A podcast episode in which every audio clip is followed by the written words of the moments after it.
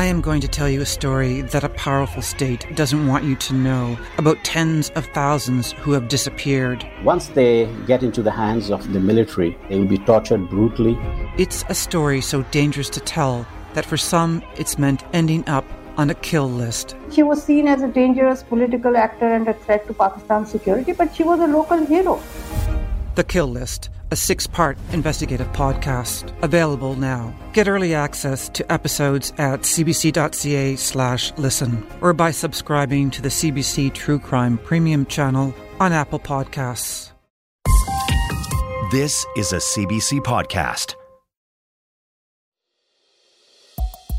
So on Sunday, Colombians went to the polls to vote in a highly anticipated election, and things have taken a pretty wild turn.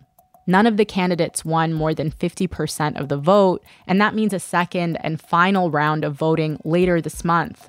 A runoff race between two anti establishment candidates.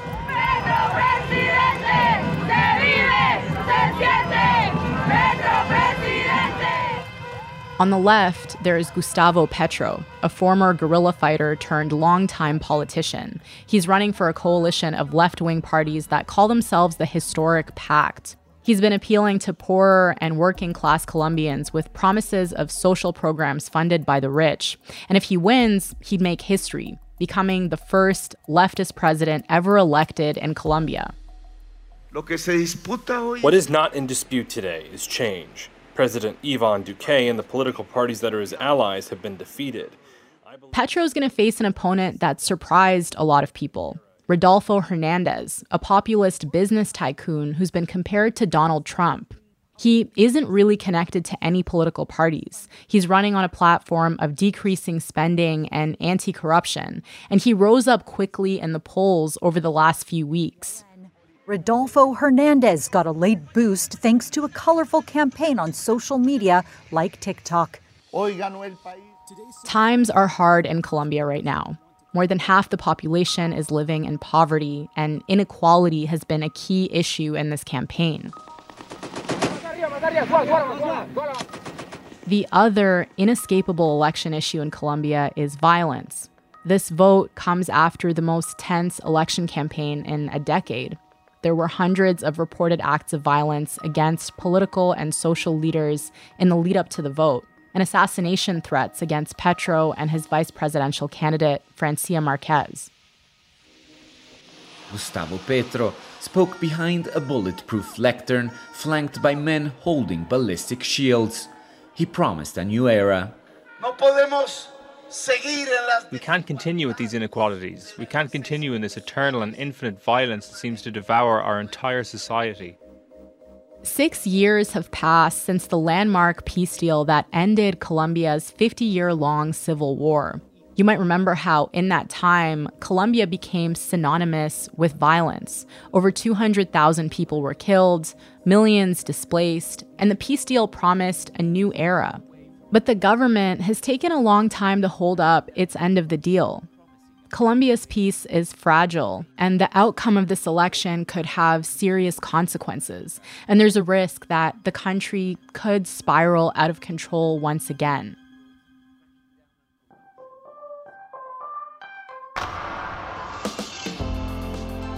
This week, I'm talking to Angelika Rettberg, a professor and researcher of armed conflict and peace building at the Universidad de los Andes in Bogota. I'm Tamara Khandaker, and you're listening to Nothing is Foreign. Hi, Angelika. Thank you so much for doing this. We really appreciate it. Tamara, thank you so much for inviting me. So, why don't we start by talking a little bit about the election results? So now we're in a runoff situation, and Gustavo Petro has won over 40% of the vote. Rodolfo Hernandez, he's a real estate tycoon who had sort of a late surge in the campaign. He finished second with 28% of the vote. Both of these candidates are pretty different from what I understand, and correct me if I'm wrong, but different from people who've historically led Colombia what do these results tell us about what Colombians are looking for in a leader right now? Certainly represents fatigue with traditional political parties and the way that politics has traditionally been made in the country. So I think one of the main motivations for Colombian voters in the past elections has been to see change, and they've got it in the way of these two personalities that you just described. They are very different projects in terms of what they offer to the people, but both represent a clear break with the past. Petro is the first leftist leader to really come this far. Rodolfo Hernandez, who is an outsider, who's a pretty much of a wild card in terms of his proposals because we don't know much about him. He was the mayor of a medium sized city. We know that he made his fortune via construction and real estate. At the same time, we know very little about what exactly a potential presidency by Rodolfo Hernandez would mean. What I see is likely to happen is that, in fact, many of the votes on the right for Federico Gutierrez the leader on the right representing pretty much traditional political parties, uh, pro-establishment, etc., had quite an impressive showing himself. But I mean, he only made it to third place, but still has a sizable number of votes. All of those votes will pretty much uh, support Rodolfo Hernandez, which basically means that we're in the very likely situation that Rodolfo Hernandez will be the next president of Colombia. Up until now, there was a lot of attention and coverage, I think, on how Gustavo Petro could be the first leftist president, like you said. We should also mention his running mate, Francia Marquez. She would be the first Afro Colombian woman to hold high office in the country. She's this environmentalist who's really galvanized indigenous and black communities in Colombia. And this is also happening in the context of a series of leftist political victories throughout Latin America and Chile, Peru, Honduras. So, if he won, would this be part of what people have described as the pink tide, or is it an oversimplification to look at this as the rise of the left in Colombia? I think it is correct to see this as a moment of opportunity for the left they have learned that they need to differentiate themselves from the Venezuelan project, which has led many people into crisis. So, so that serves the right and pretty much any critic of the leftist governments as a perfect example of what they do not want to become. And I think Petro and others like him have learned that lesson. They have tried to moderate their discourse and they've also tried to build alliances with people who are part of the machine of the political parties so it is a left that has, I would say, learned the lessons from the past in the sense that they need to be able and willing to negotiate with sectors that would not originally be part of their project, that they should try to avoid alienating and inspiring fear in people, which is something they've done so far.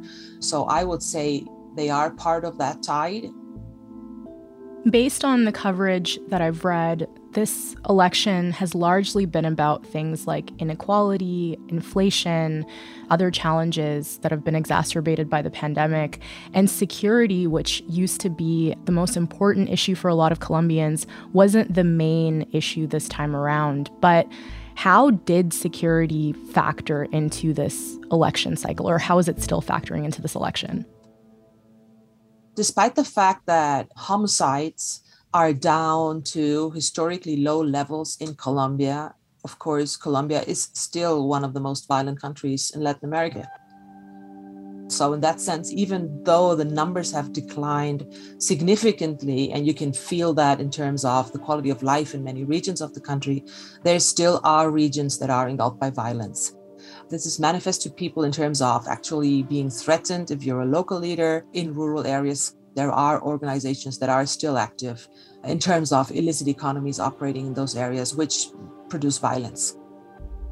80% of Colombia's population is urban, which means that most votes come from urban areas, means that most taxes are paid in urban areas, means that most jobs, formal jobs, are in urban areas. The rural areas of Colombia are still not a land of opportunity as they should be. Much of this violence that we were just talking about happens in those rural areas, despite the fact that neither armed conflict nor the peace agreement of 2016 between the government and FARC played a central role in this uh, election campaign. It still is a concern for candidates, it is a concern for society. And it's something that people will care about when they make their final decision between the two candidates. I want to go a bit deeper on the current security climate in Colombia, but before we do that, let's talk about the 2016 peace deal. This was the landmark agreement between the Colombian government and the Revolutionary Armed Forces of Colombia, also known as FARC. In September, President Santos of Colombia and Timochenko, the leader of the FARC, both signed the deal. It was a historic peace agreement. Leaders and heads of state from all over the world uh, came together. It was a massive celebration. FARC was a Marxist guerrilla group, the biggest guerrilla movement in the country, and its stated goals were wealth redistribution and fighting the influence of foreign governments and multinational corporations. The peace deal ended the civil war between them and the Colombian government. The longest running conflict in the world, a corrupted human rights campaign by impoverished farmers in Colombia that turned to drugs and kidnapping, and on the government side, allegations of atrocities in the name of counter terrorism. If we could quickly summarize for people who aren't familiar with it, what did both sides agree to as part of that deal? What were the reforms that the government promised in response to rebels laying down their arms? So FARC was what we would call a rural or an agrarian based guerrilla. It, it was always concerned about land tenure, uh, who owns land, and what was done with the land that was available in the country. So it was a very peasant interested oriented kind of guerrilla. So, unsurprisingly, uh, rural reform was part of the peace deal. During the Civil War, infrastructure in rural areas of the country fell apart, and people turned to the drug economy, making coca for the cartels to survive. The peace deal promised to bring infrastructure to these communities and give farmers a way out. Get rid of your coca crops, and the government will support you while you switch to another crop. And this has been happening, but very slowly. Former government advisors say the current administration has given up on the substitution programs, abandoning promises made to the farmers and forcing many to return to the crop. The deal was also supposed to help with unequal distribution of land in Colombia. The government promised to give land titles to thousands of farmers and give more land to small and medium sized farmers. You pretty much don't have to be a part of a guerrilla to see that there is a huge problem of inequality in land ownership and credit and tenure in the country. So that was a big issue for FARC and an easy concession for the government to make because for everyone it was clear that the way land is distributed in the country is a problem for productivity and is certainly one of the main roots of inequality in the country. As of last June, the government had only met 4% of its rural reform commitments. But that was just one part of the deal there were significant steps related to political participation, one of which consisted of helping FARC turn into a political party with guaranteed seats in Congress for two legislative periods. So FARC party has five seats in the Chamber of Representatives, five seats in the Senate. After a five day political convention, they kept their acronym FARC but changed its meaning to the Common Alternative Revolutionary Force. Gone are the rifles from their logo, replaced by a single red rose with a socialist star at the center. One of the main aspects, of course, had to do with demobilizing a huge force of around 12,000 men and women, many of whom had been recruited while being minors, and to have them concentrate themselves in camps across the country. In Colombia's Andes Mountains, hundreds of FARC rebels are preparing for the first phase of disarmament.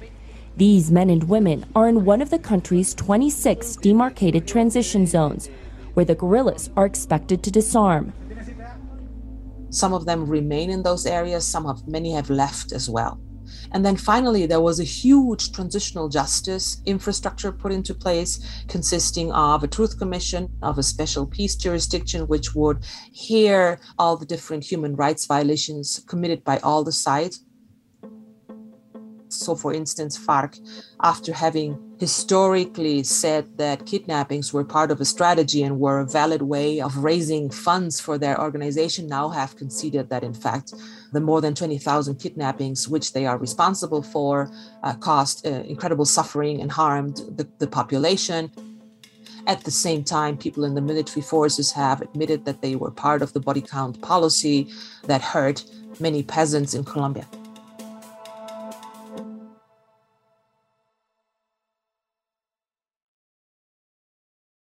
What's beneath the surface of true crime? Uncover brings you there with premium investigations that demand justice. Each season delves into a distinct case, from the inner workings of a cult to the disturbing legacy of residential schools.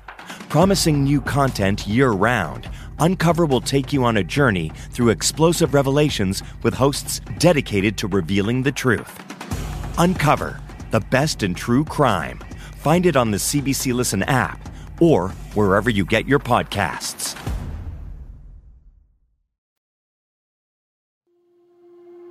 We're now about a third of the way into the timeline of the deal, which is supposed to last for 15 years. And I wonder if we can go back to talk a little bit more about the security situation in Colombia right now. What are the biggest issues when it comes to security, especially in the rural parts of the country? How would you describe it? So, despite the fact that the peace deal included a whole chapter on combating illicit drugs. Of course, we all know that a peace deal will not be able to end a very lucrative drug trade, which has funded and fueled Colombian organizations ever since the 1980s. There have been significant efforts, and the peace deal is one of them, to actually change the conditions for farmers on the ground and make sure that they stop growing illicit crops in exchange for illicit possibilities while that happens, and since it's very difficult to find products that are as lucrative as coca leaves, the criminal organizations are still controlling many of the illicit crops that are being grown in the country.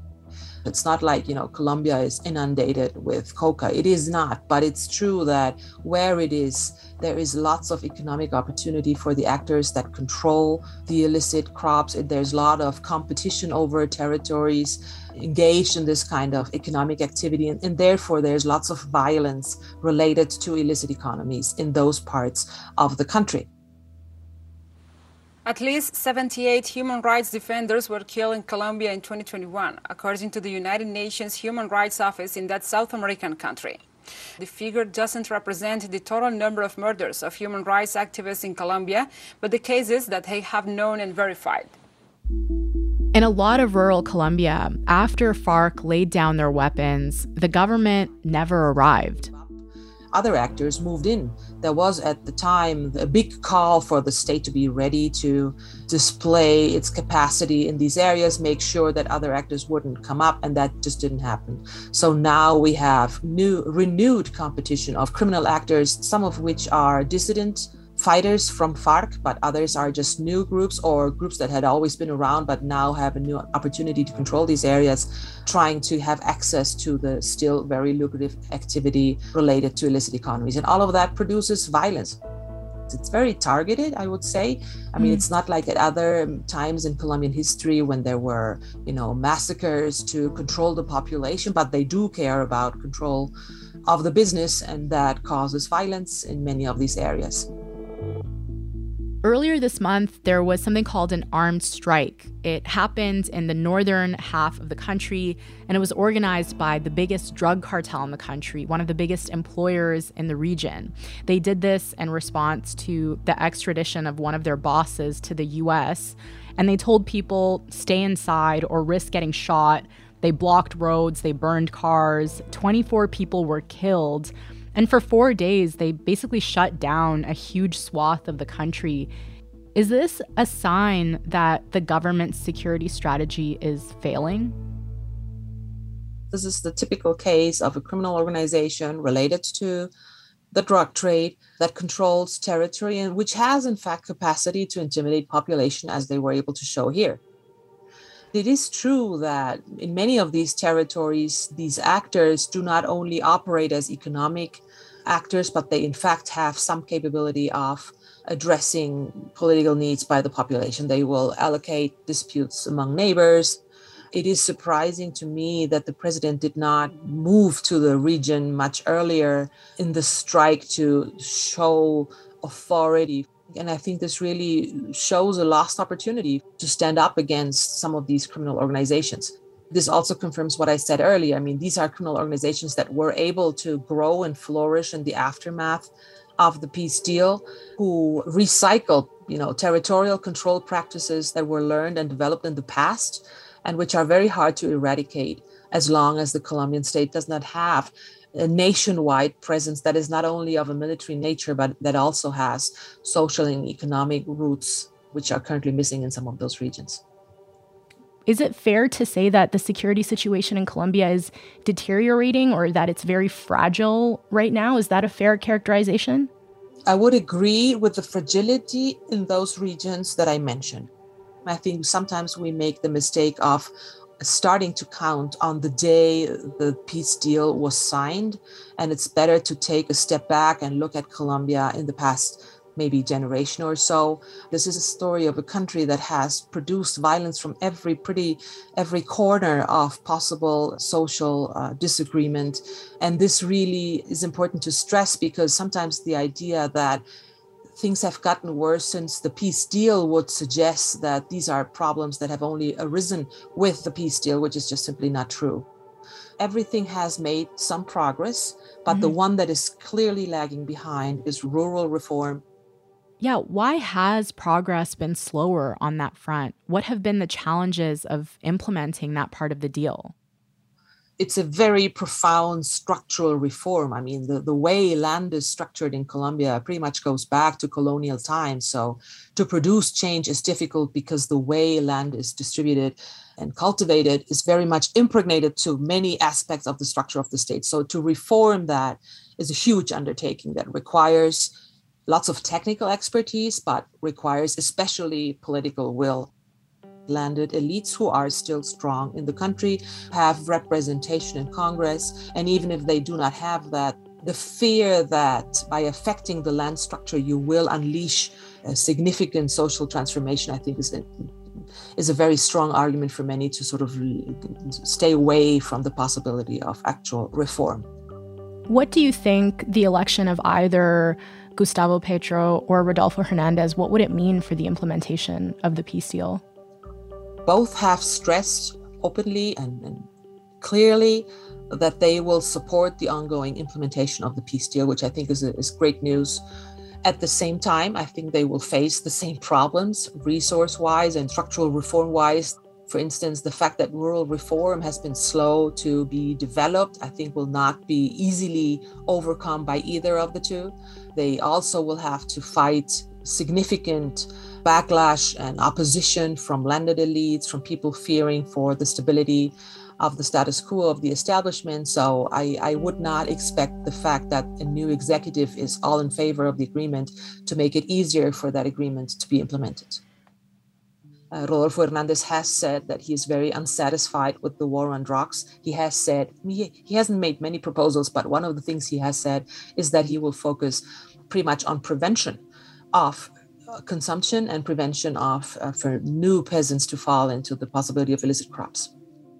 Petro has said that he would want to legalize the drug trade and renegotiate the trade deal that Colombia has with the US so Colombia's agriculture sector wouldn't need to rely as much on coca production. What do you think his election would mean for the drug trade in Colombia? Colombia's illicit crop problem is not Colombia's alone or is not for Colombia alone to solve. This is a systemic problem. And Petro, of course, knows that, and everybody knows that. I would assume that Petro president, if, if he should win, would be able to make some points on this matter. But then also, let's not forget that Colombia and much of Latin America is still pretty much a backyard region. It's not of strategic value to the US right now. So I'm not sure that a US government would be willing to open that front of the debate, which pretty mm-hmm. much would cause problems for Petro because they'll probably be frustrated.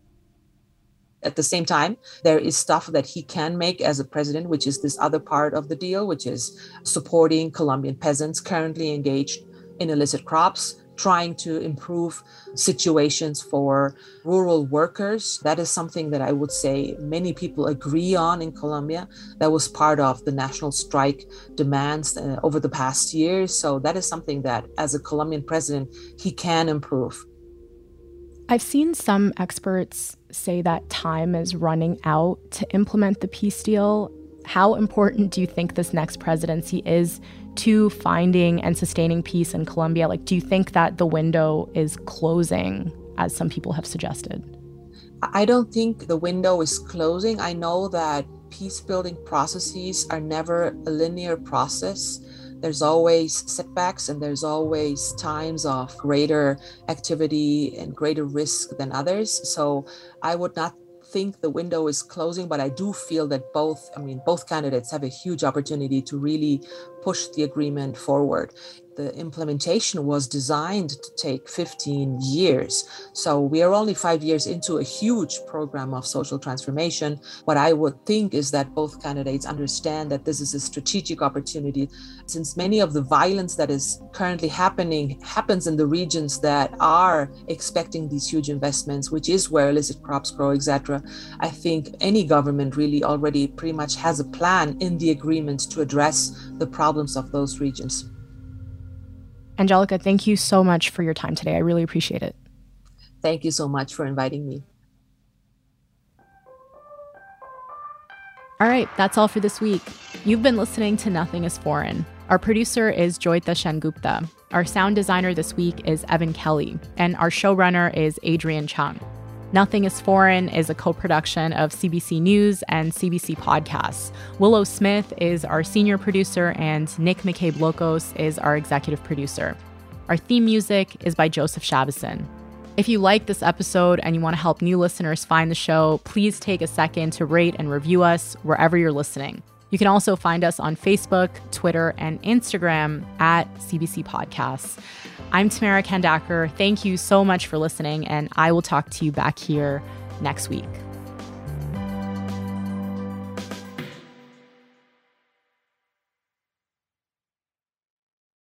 For more CBC podcasts, go to cbc.ca slash podcasts.